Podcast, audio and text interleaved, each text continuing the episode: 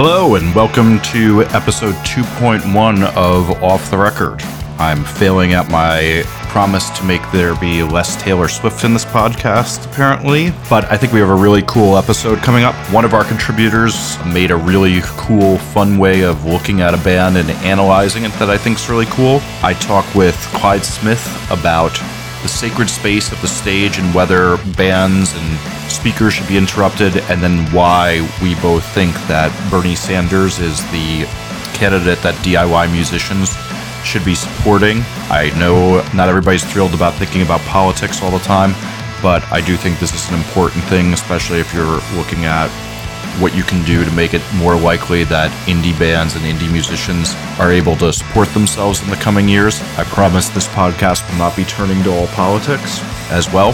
But first up, we have a really cool talk about how photographer rights are changing and the ways musicians are manipulating photographers.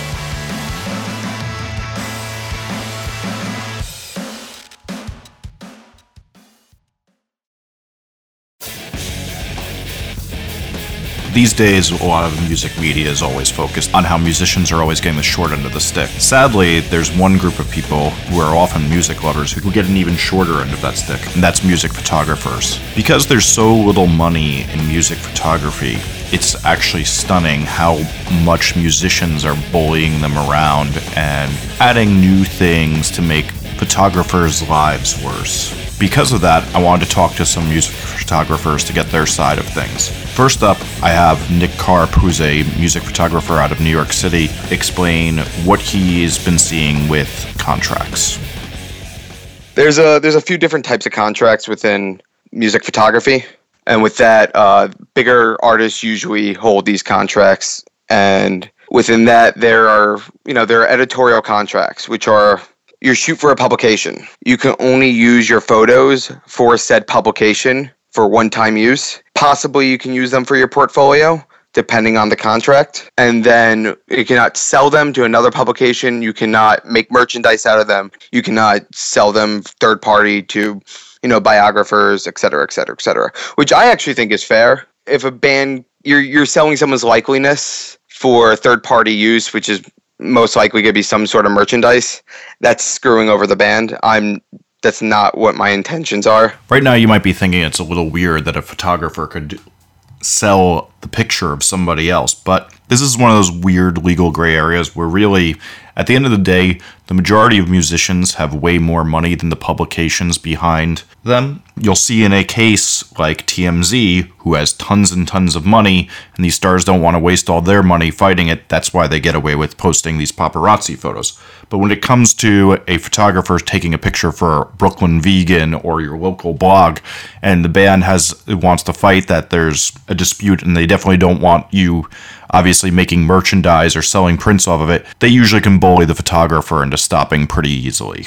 As anyone who's listened to this podcast before knows, I'm no fan of Taylor Swift, and one of the reasons that brought the subject of photographers' rights and how they're being abused to my attention was a conversation I had with Nick on Twitter, where he pointed out that Taylor Swift, despite pretending to be a friend of the artists, community during the whole Apple Music debacle was really using one of the most overreaching, what they call a rights grab, which is where somebody starts to begin to go too far to someone else's rights with contracts and really, really fuck over photographers. This is kind of no shock since, really, at the end of the day, all of her quote unquote plights tend to be a little vapid and exposed pretty easily for being selfish intent that she really just has. Taylor Swift actually did amend her contract. Here's what happened with that. So, Taylor Swift used to have what is usually called a rights grab. And a rights grab is exactly that, where my copyright and my right to the photos are given to management slash the artist without paying me, without doing anything just because I took photos at a concert. Essentially, I take a photo of Taylor Swift. She loves it she wants to use it for her next uh, the album cover of her next record i don't have to get paid. They own my photo. What she did to amend that there was a open forum basically of, of a photographer i think jason sheldon. Jason sheldon wrote an open letter to taylor swift after her big debacle with apple music which you all probably know about. So jason sheldon wrote how hypocritical it was that taylor swift had this rights grab contract that takes all the rights for photographers for no no money and I guess the criticism kept building and building and building and building, where management had to react because no one was going to photograph the shows unless you know you get hired by a newspaper. So let me let me go back just a little bit. Uh, the people, a lot of people who sign these contracts do it either as a humble brag or a lot of times sometimes they get paid by a newspaper or for the venue or by live nation so they sign these contracts and then they get paid on top of that uh, people who make their careers doing that don't mind it because they're, they're they don't own the photos usually. Now, what he's talking about here when we say that the photographer doesn't own the photos, it's because this photographer is being hired by, say, your state paper or a publication like Rolling Stone or a blog that's paying them to go out and take photos for them. So they don't really necessarily care about what the music photographer's bottom line is at the end of the day because they feel like they're paying them for this and later on they can they're already getting what they want from this, which is just a photo to accompany some of their coverage. Much like Kanye did for Taylor.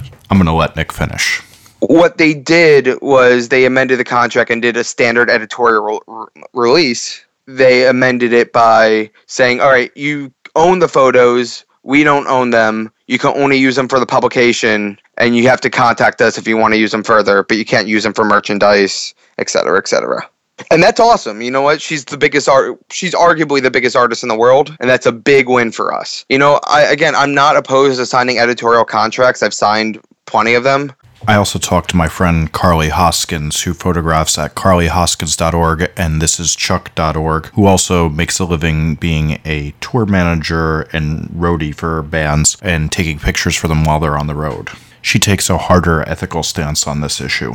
I make a conscious effort not to go shoot bands who have rights grabbing contracts because I think it's it's wrong to do that. The publications that I shoot for when I'm home, fortunately, aren't breathing down my neck, requiring me to shoot for shoot bands that require rights grabbing contracts.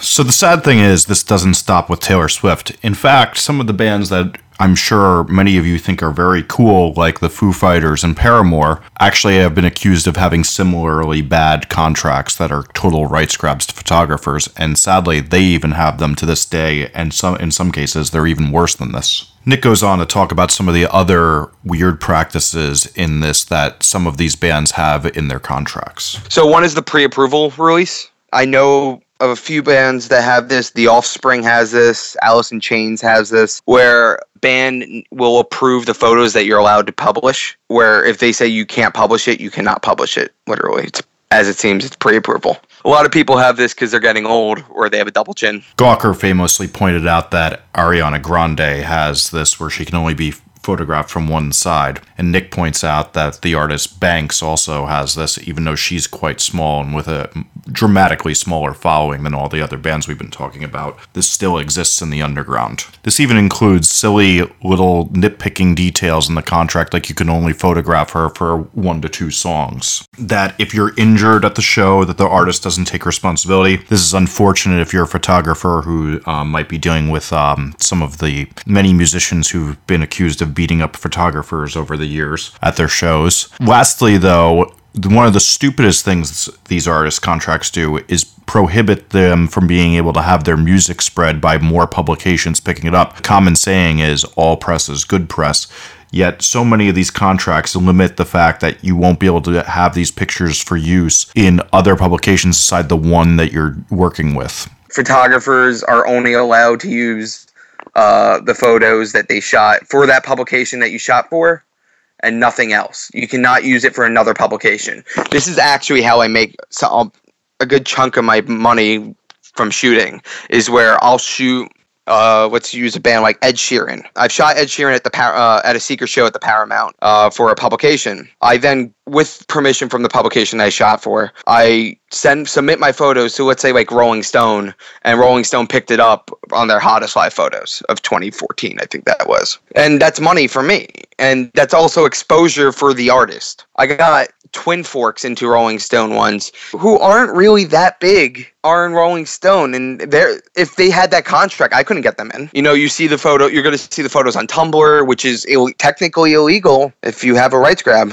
One of the hidden sides of copyright is always that copyright can also constrict how much your music is promoted. One of the greatest examples of this was the atrociously bad Psy Gangnam Style song. Because that didn't have such a strict copyright, there was so many people were able to make videos of their babies dancing to it, stuff like that which helped make it spread because people would go seek out the original, and that's how it became the first YouTube video to get to a billion views. Copyright can diminish the way your music is pro- promoted. It's often thought of as a way to protect yourself, but restrictive copyright doesn't always make sense. This is why there's also things like Creative Commons, which is what we use for this podcast, which is if you want to take a snippet of this podcast and use it for something, and it's just a small part that helps you tell your narrative, you're allowed to do that at any time. I also have administrated a Creative Commons for my book, Get More Fans, so if you want to cite it, you know that it's okay as long as you give me credit to take a little bit of it to make your point further, as long as it's a reasonable portion. Nick goes on to give some advice to photographers on how to deal with these releases if you're ever presented with one. You know, asking never hurts. What's the worst that's going to happen is you say someone says no to you. I've been rejected so many times from shooting concerts that I'm pretty much immune to any girl ever rejecting me. You know, what's the worst that to happen? They're going to say no. Best best case scenario is that you can waive certain parts of the release, like the rights grab. Some publicists are understanding of that. I say some. Sadly, it's not just bands who can afford contracts who screw over music photographers. Many small bands don't realize that they need to attribute works of art that these pictures are, as well as also pay photographers for the photos they take of them. Now, this isn't the case for everything, and there's exceptions to this rule, but in all reality, you really, really, really have to get permission from the photographer and ask how they want to be attributed and link them just as you would want your music to be if it was used in something else, like a movie, etc. Here's what happens when a band takes a photograph from a photographer and doesn't credit them in Nick's experience. I don't mind if a band uses my photo for social networking as long as you credit me. When it comes to just posting a photo on so, like Instagram or Facebook, you're not going to make money off that. However, if you're using it for an advertisement or a promotion or a Facebook sponsored post, that's where I'm just like, uh, let's let's talk because that's that's using my photos for exactly what it is advertising. Uh, to rectify that, you have to hit up the manager. Skip the band, go straight to a management. You see, social media is a gray area, so photographers, if they had the money, could argue that they need to be paid for you using social media because it's a promotional material. But ads, using t shirts, album covers, all that is protected by concrete laws that were established many decades ago before the World Wide Web was the wonderful place it is today. It's illegal to use it, and hopefully, photographers register their photos to the Library of Congress where they can get statutory damages on top of that. The, the law says that you're allowed to collect damages 90 days past the infringement and upon registering your photo. So, say any band uses my photo on their t shirt and it starts, let's say, today, which is in August. I have 90 days to register my photo in the Library of Congress in order to get statutory damages on top of that. What's even more ridiculous is if bands get and buy these photos in advance from the photographer before they inevitably find out that they used them wrongly, they would be paying a lot less than if the photographer has to actually take them to court for all this. Normally, it's going to be a few hundred to a few thousand dollars, depending on the band. You know, if it's a, if it's a small pop punk band, it's going to be a few hundred bucks. If it's a large, you know, arena act, you're going to ask for a few thousand. I've seen one instance where someone was some band was insane enough to give a person a percentage deal, like a one percent, two percent percentage deal, and they made bank. I'm not gonna name the artist, but it was a, it was an arena worth. Like I do not understand why they just didn't give a flat out rate. Uh, with statutory damages, you're allowed to collect up to $150,000 worth of damages. With that being said, you're not going to get $150,000. so, what does a photographer do if, in fact, a band is stolen from them? Here's what Carly had to say but you should approach the situation cordially, especially if it's a smaller band.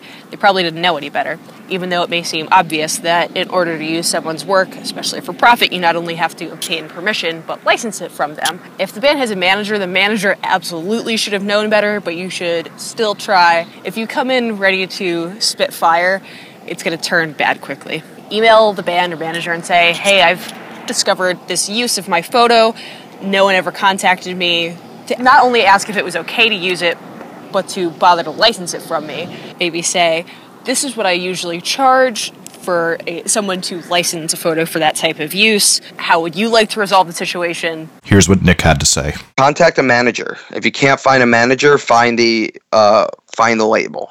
And then from there, you, you work your way up. You keep emailing. You email the publicist that approved you for your photo. That like, hey, why is my photo on a T-shirt? Can you please uh, get me the contact for a manager? Because a publicist is not, you know, is not to blame for for a band ripping you off. You know, it's it's going to be either someone designing merch slash CD cover. It's going to be some sort of management. It's going to be some sort of usually an intern that doesn't know the logistical rights of a photographer and what their intellectual copyright is. One of the sad things is is that selling to a media company that has the money for this, which is pretty rare. It's really going to be magazines and the bigger publications or a band to use your photo on a t shirt, an album, poster, or an ad or whatever, is some of the only ways that these photographers can make money. Especially now these days, we've seen that photographer prints have been looked down upon on and in some cases because musicians are making so little money it's seen as stealing from them whereas this used to be a very common thing. And on the streets of new york city everywhere you go famous photographers used to sell pictures of the biggest bands of the day.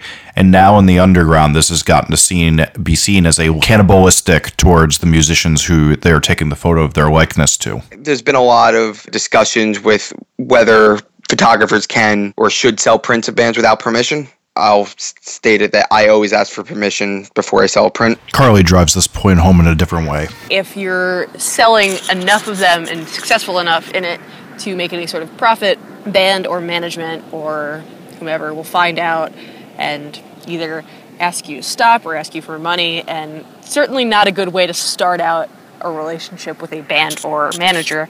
Probably burn those bridges. Carly's also found another way to make money doing photographs since she also tours with bands on the road. She offers this as a bonus for her services. At this point, I'm on the road so much that the majority of my business dealings are with the bands that I'm on tour with and who have hired me to go out with them. I'm fortunate in that, in my relationships with them, they all value my work and my time enough that it's not an issue to get paid for what I do. I toured with dads for about three years and they treated me exceptionally well. I got to go pretty much everywhere with them and document everything for about three years. It resulted in a lot of fun implementation. Implement. It resulted in a lot of fun implementations of my work. In one of the pre-order packages for the last LP that they released, Six One Three One included some photo prints of mine. That was pretty cool. Last summer, I was able to do a fun thing.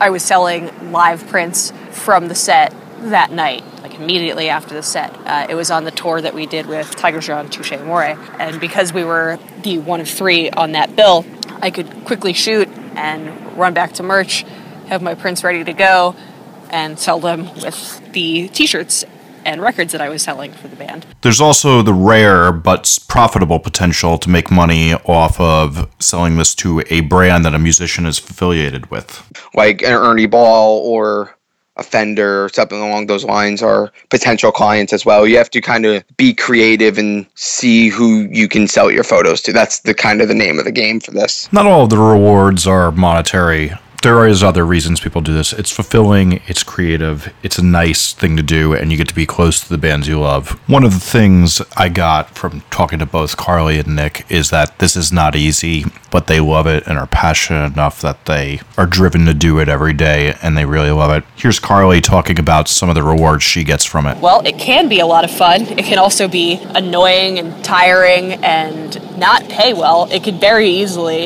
and for most people, not pay anything or barely anything. And it can be difficult to get the shots you want in with certain constraints, like if you're just shooting for a publication and just have those three songs to shoot, it can be difficult to get the shots you want. I mean, for me, the best part about photographing bands is that it's led to everything that I'm doing right now.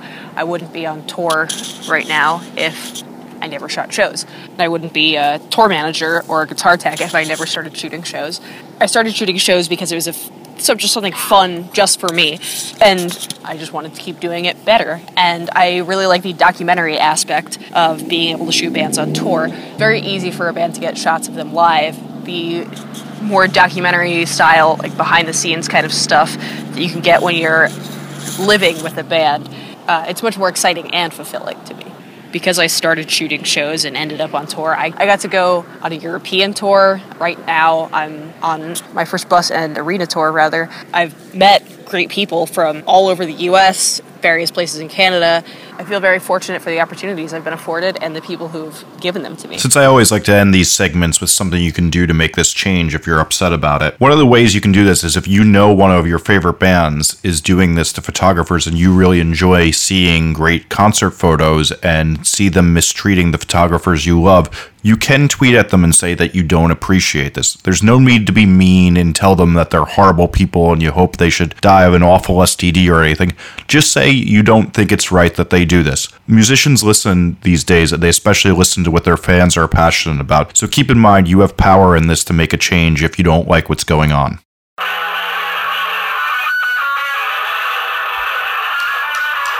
On the new Off the Record isn't just two of us talking at you. We'd like to hear about what you think. So this week, I want you to tell Off the Record how long should an opening band set be and how long should a headliner set be. All you gotta do is record a voice memo on your phone and email it to us at offtherecordfm at gmail.com. That's offtherecordfm at gmail.com. We'll play the best responses on next week's episode.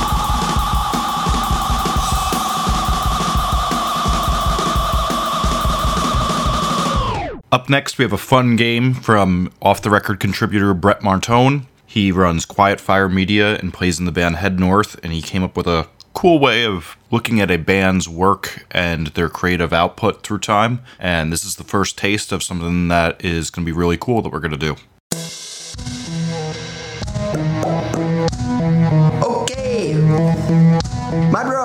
Welcome to Sick or Iconic, the game where we decide if what you love stands the test of time or if you need to go schedule a tattoo removal appointment.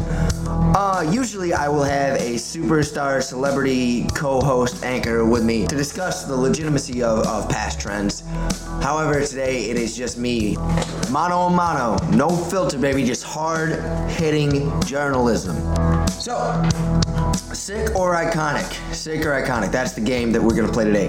Um, first in the docket, NWA. NWA has a new movie out called Straight Outta Compton. If you don't know that, I don't know where the fuck you've been. But new movie out called Straight Outta Compton. Highly recommend. Great film. Totally great film. Badass. Awesome story. Everything's great about it. However, not accurate, not a biopic. They painted it as a biography of what happened, not in any way. I remember one scene in particular. There was this one scene where Dr. Dre gets in a, in a tiff. It might have been the day he got in a tiff with his girlfriend. Uh, it might have been he might have been beefing out with, with Eazy or, or Cube in the studio or something. Whatever. Moral of the story: he was pissed off about something. So, just for fun or to blow off steam or to entertain himself, I don't know why rappers do what they do, but I, I like it. I enjoy it he decides to just casually, just casually go on this 150 mile an hour car chase down the LA highway. Eight cop cars following him, the helicopters, all sorts of crazy shit. And the whole time he's painted as 100% in control of the car, 100% coherent. However, not accurate, not accurate at all. Really, he got a DUI that night, which is a big deal in and of itself. But also, the DUI violated his parole for a battery assault charge that they never brought up in the fucking movie at all. The closest they brought and got to it was, was his stu- his girlfriend came to the studio one day with his kid, and she was like, "I gotta, you need to help me take care of him. I'm living at your auntie's house on the couch. You're not doing anything. You're in the studio 12 hours a day. I never see you. I never hear from you. I need help taking care of this kid." And he's like, "Listen, baby, I, I gotta make this music. I don't know what you want from me." Like that's an admirable thing in a human. Like they, they try to paint him as a superhero that just no. I get. I should say, Dr. Dre, I believe, as an artist, so sick, so talented. His beats are still so sick. They hit so hard. I love it. The, the, his creativity, his use of samples, his his understanding for what makes hip hop a, a, a culture is just unparalleled, even still. But to paint him as this superhero who who who who did no wrong ever in his life and was just this misunderstood, uh, Holden Caulfield-esque kind of person. Completely, completely wrong. But that's not the question at hand here. The question at hand here is is NWA sick or iconic? And I think that there is no question, I know that there is no question They are so iconic. Hundreds, thousands of artists have been influenced by them. However, NWA, not sick. And I'm, I'm, I'll level with you. Fuck the Police is a good song. Straight Outta Compton is a great song. Fucking that, but that record as a whole is trash. Ren is trash. Eazy, I'm not even gonna front. Eazy, I know you were the front man. Trash. You have no good verses. You have a couple good lines in some songs or whatever, but but every rhyme is nursery rhymes. It, it's basic. There is nothing to it, and every song on that is the same exact idea over a different beat. There's no even overarching theme to connect them. There's no anything. There's no narrative. It's just this, this, this, this, and this. It, it, I get that that was that was the era of early '90s hip hop, and I understand that, but it does not hold up now. It is not sick. It does not matter.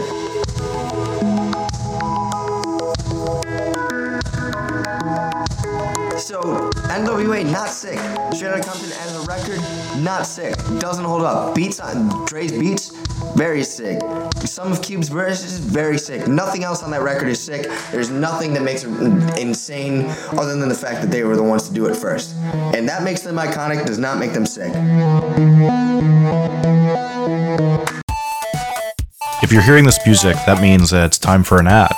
This week's episode is brought to you by a project that's near and dear to my heart. It's my book, Get More Fans The DIY Guide to the New Music Business, which is a 725 page guide to the ideas, tools, and techniques you need to know to get your music heard in the music business today. I spent four years researching the book, writing down everything I learned about the music business, working in nearly every aspect of the music business since I was a teenager. It has just been updated for 2015, and there's over 100 pages of new or refreshed content in this year's edition. To learn more, go to getmorefansbook.com. Up next, I had a conversation with Clyde Smith. He's a former blogger at Hypebot, which you may have read his stuff if you kept up with that blog over the recent years. It's one of the best music business blogs out there. And now he's presently doing a really awesome series on music startup CEOs and profiling them and the attitudes they're taking towards breaking their new companies. He also does a great blog that you should read if you're thinking about doing a Kickstarter or an Indiegogo or a pledge music called Crowdfunding for Musicians. He's the editor at Danceland, which covers the world of dance.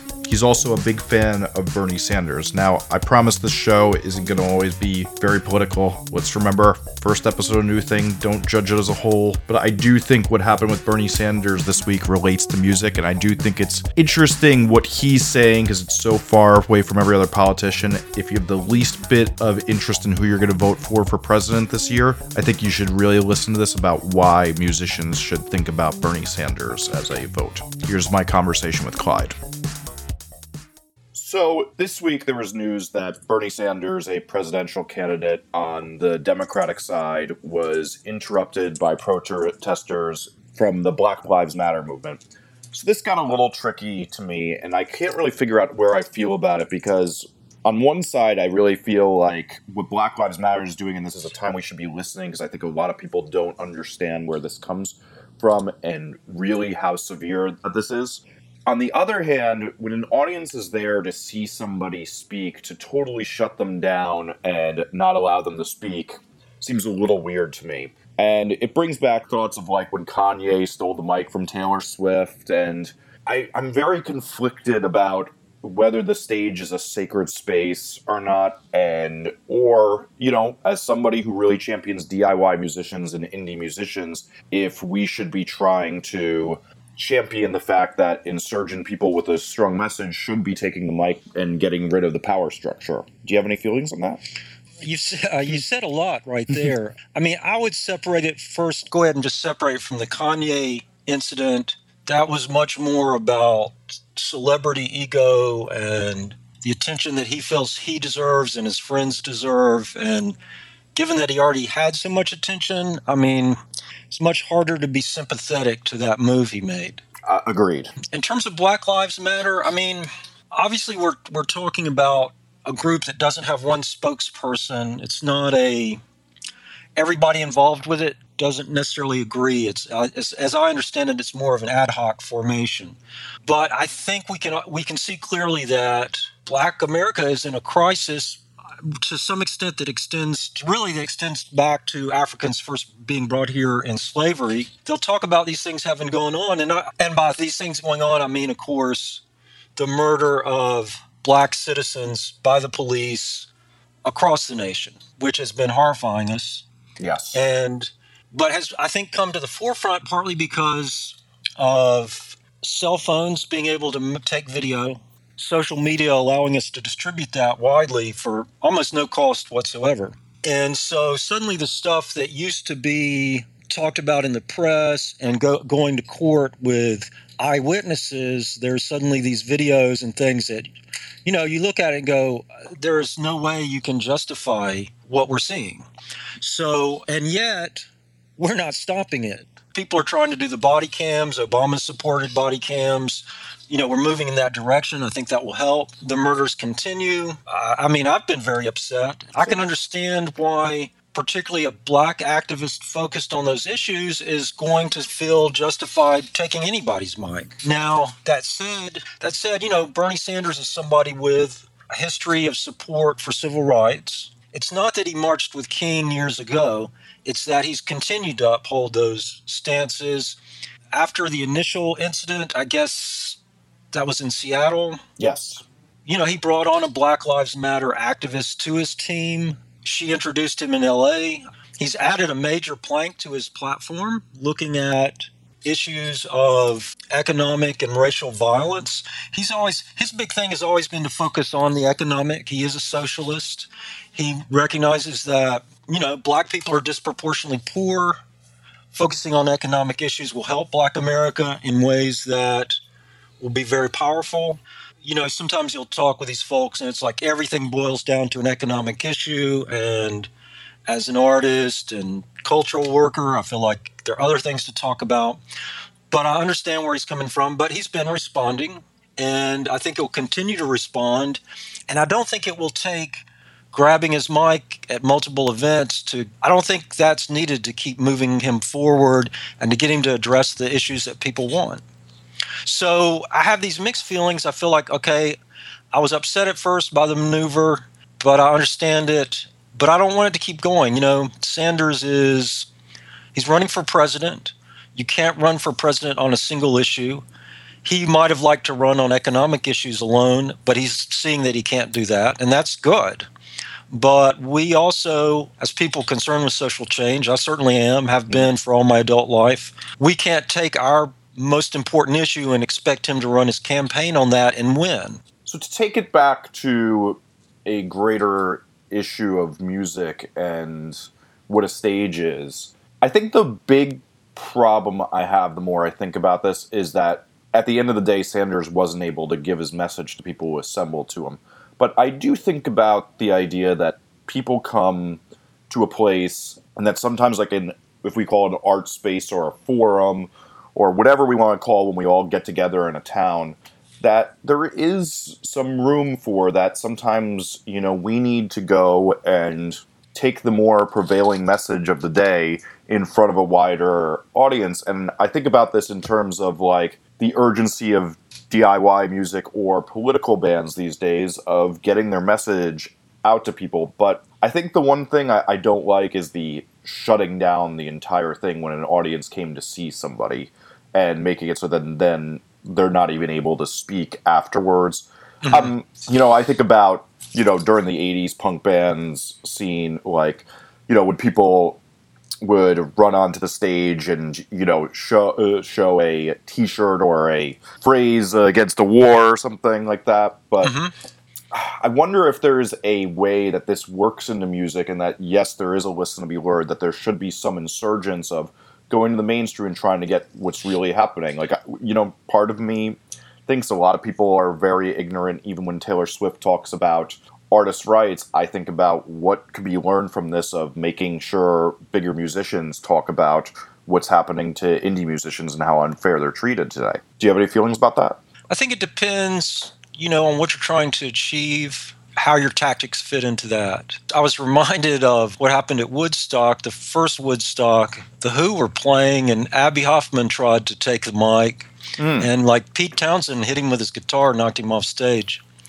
I did not know that. Yeah, it's uh, great. I think there's. I didn't get a chance to check it out. I think there's actually video on YouTube of that or something about it. It it can be hard. You know, anytime you disrupt any kind of performance, people are going to be upset, and there are ways to do it to put your message out there, and then the show can go on. There are musicians that will respond to a particular message if you try to reach them through channels that they feel are acceptable. But I mean, sometimes you do have to grab the mic it needs to be clear what you're doing and why. I don't I don't feel like like with the Black Lives Matter, I don't feel like it's necessarily been clear to people what's going on. If you're talking about trying to reach people that don't know your message, I'm not sure they've done a great job of that. It's difficult. It's difficult because you're also anytime you decide to do that, you're obviously addressing an issue that's really important to you and you think if I just say it, people should understand it or if I just explain it, people should understand it. And the reality is, even a well thought out explanation is not going to necessarily reach people. There's no like one rule you can set up for yourself as to how to make that work.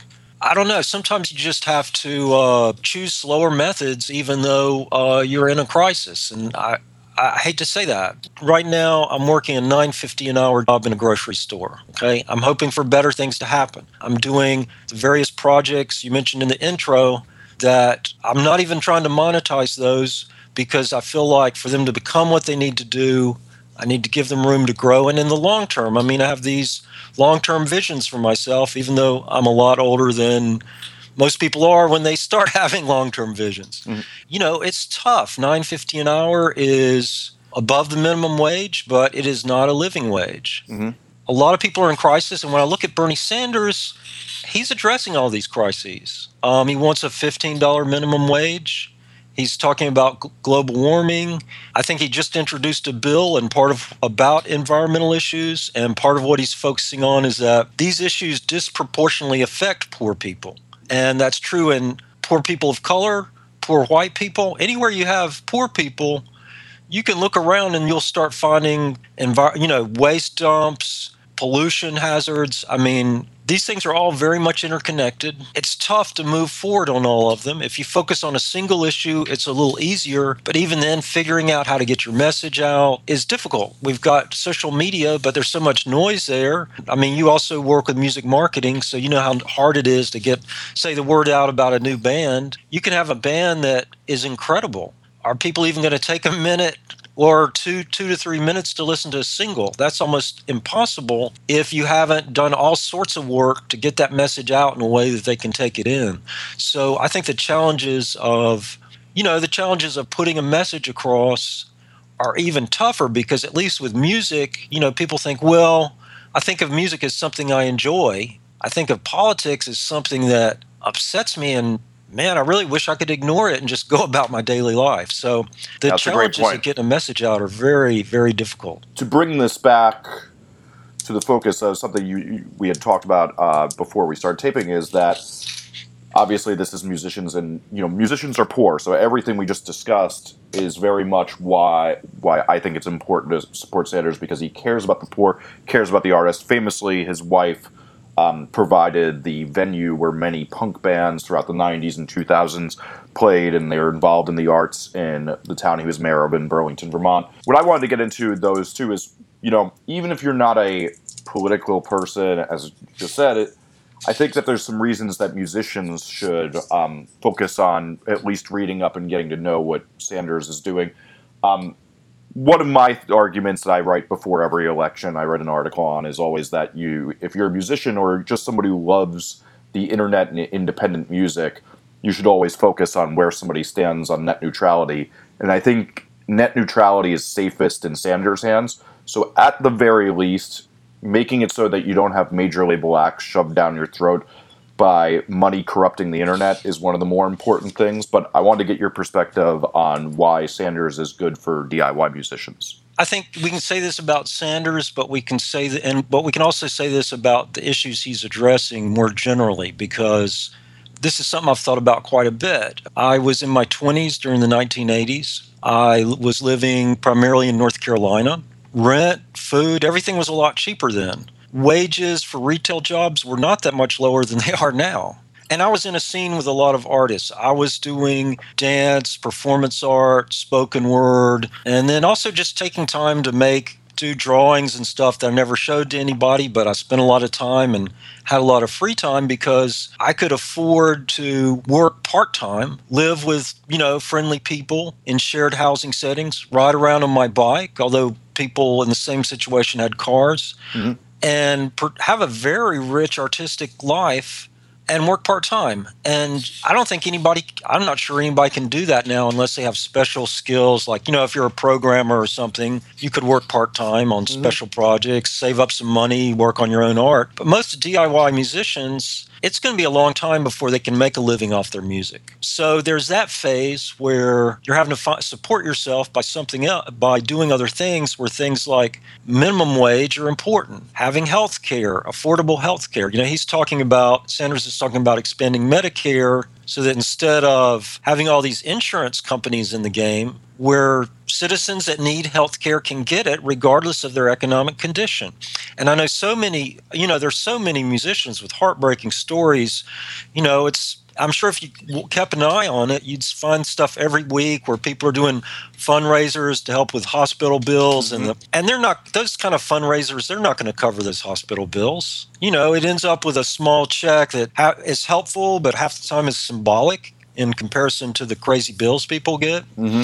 And um, these are these are real ongoing issues. But even say, let's say you do start to hit the point where you're generating enough income that you can just do your music full time, you know, there is still medical issues. There are all sorts of economic issues that aren't just about people who can't earn a living wage, who are deeply impoverished. Um, you know, part of what Sanders is talking about is the destruction of the middle class. Now, that's something I think we'll hear a lot about from Hillary because a lot and from republican politicians in some ways i mean they're some of them will figure out ways to talk about this yes ted, ted cruz has already tried to disingenuously okay. pretend that he cares about the poor well i mean you know they'll say a lot of things and but they all also recognize that there are a lot of voters in the middle class mm-hmm. and middle class is upset you know these economic issues affect everybody uh, they affect crime i mean i mean if you're richie rich hanging outside the club and somebody rolls up and you know takes your chain or whatever, a lot of those people come from poor backgrounds. The only way to move forward is to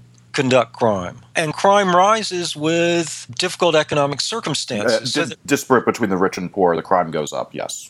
There's ways these affect everybody, and they can affect musicians at all levels. But I think, particularly for DIY musicians, probably will never get rich, but could actually be working musicians have the potential for that to get from not making any money to making money to being like not worried about week to week is okay i'm making enough money this week. How are we going to get tickets to go to this european thing and introduce ourselves in europe? Like i was hanging out with a choreographer friend of mine from chicago. He and his partner are living like they get about aside from the money it takes for their shows, that's a separate thing. Their personal income is about twelve thousand a year each, and they're living in Chicago, which is not a cheap place to live. They also can't grow in certain ways because they don't have the money to go to Europe and festivals. It's their act is one that I think would actually be well received in Europe.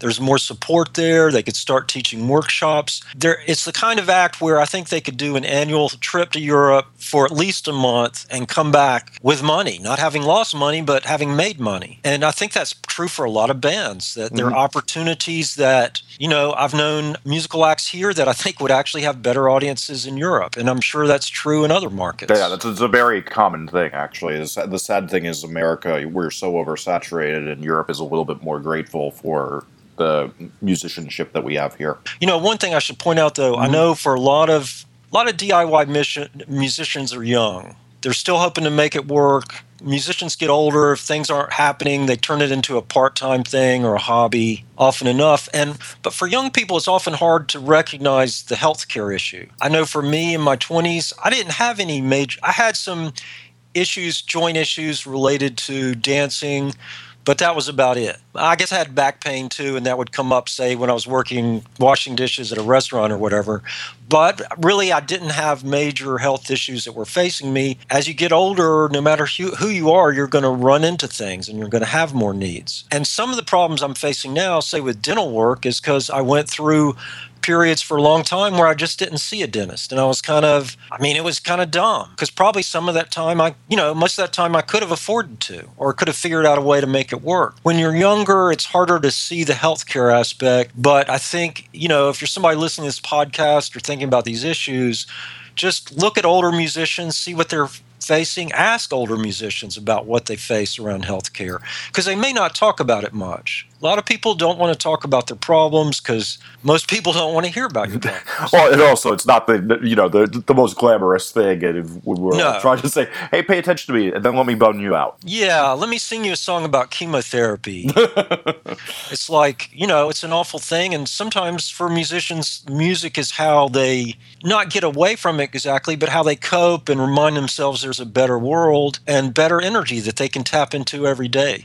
So I think. Um, there's so many ways to look at this, but I, in my view, out of every candidate I see running now that I consider viable, and I do consider Sanders viable. He's the one that DIY musicians should really be checking out and ultimately embracing. Awesome. Well, thank you so much for your insight on all this. I think that there was a, a lot of great points you made that I, as somebody who thinks about this stuff all day, have not even thought about, and I really appreciate it. This week for recommendations, I'd like to recommend first off a great movie I saw last night. Uh, it was the premiere of Bomb the Music Industry's documentary Never Get Tired, which was just really uh, invigorating to watch because it just showed somebody who really had a unique vision and really moved people it was just awesome to see and it was very well done. The second thing I'd like to recommend, which will be linked in the show notes, is an interview I did with Eric Tries Too Hard's podcast. It's a long dive into my career and some thoughts on creativity and what makes music great and all that fun stuff if you want to hear more of my voice. I'd also like to plug that the Stories of Living record I produced on Standby Records is out this week. If you really loved Early for the Sickest Kids and Four Year Strong, I highly recommend checking out Stories of Living, Save Your Breath LP on all the places you regularly stream music. Next up, we have a recommendation from Nick Karp. There's this band I just heard called PWR BTTM. Best band name ever. Uh, no vowels. Ironically, they also have a split with the other best band name, Jawbreaker Reunion, releasing a new record on September 18th.